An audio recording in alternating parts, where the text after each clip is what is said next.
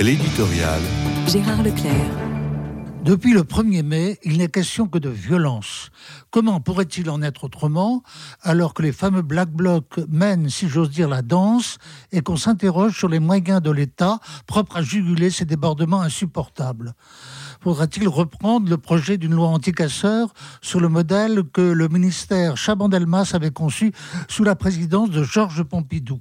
Le fait est qu'on se trouve devant un phénomène que les gens raisonnables ne peuvent trouver que déconcertant. Pourquoi tant de haine? Pourquoi cette volonté d'en découdre dont on se demande jusqu'où cela pourra aller? Quel drame à l'horizon de pareille fureur j'ai lu autrefois l'essai d'un auteur bien oublié aujourd'hui, sauf par quelques spécialistes des idées politiques. Réflexion sur la violence de Georges Sorel, personnage pour le moins étrange, qui fréquentait la boutique des cahiers de la quinzaine de Charles Peggy. J'avais gardé des souvenirs mêlés de cette lecture, avec la quinte d'une propension à l'héroïsme grosse de dérapage.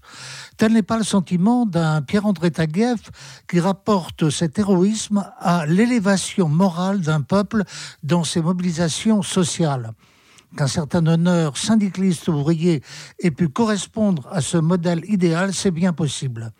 Mais je ne parviens pas à discerner dans nos débordements actuels la trace même d'un tel idéal. Les émeutiers sont-ils simplement intéressés par l'objet des manifestations organisées par les syndicats?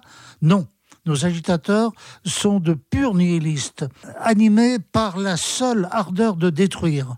On ne peut même pas parler d'anarchisme, même si le terme est terriblement ambigu. Bernanos évoquait un monde qui aurait perdu toute foi et où l'on n'agirait que par rage de l'avoir perdu. Tel est bien le cas aujourd'hui.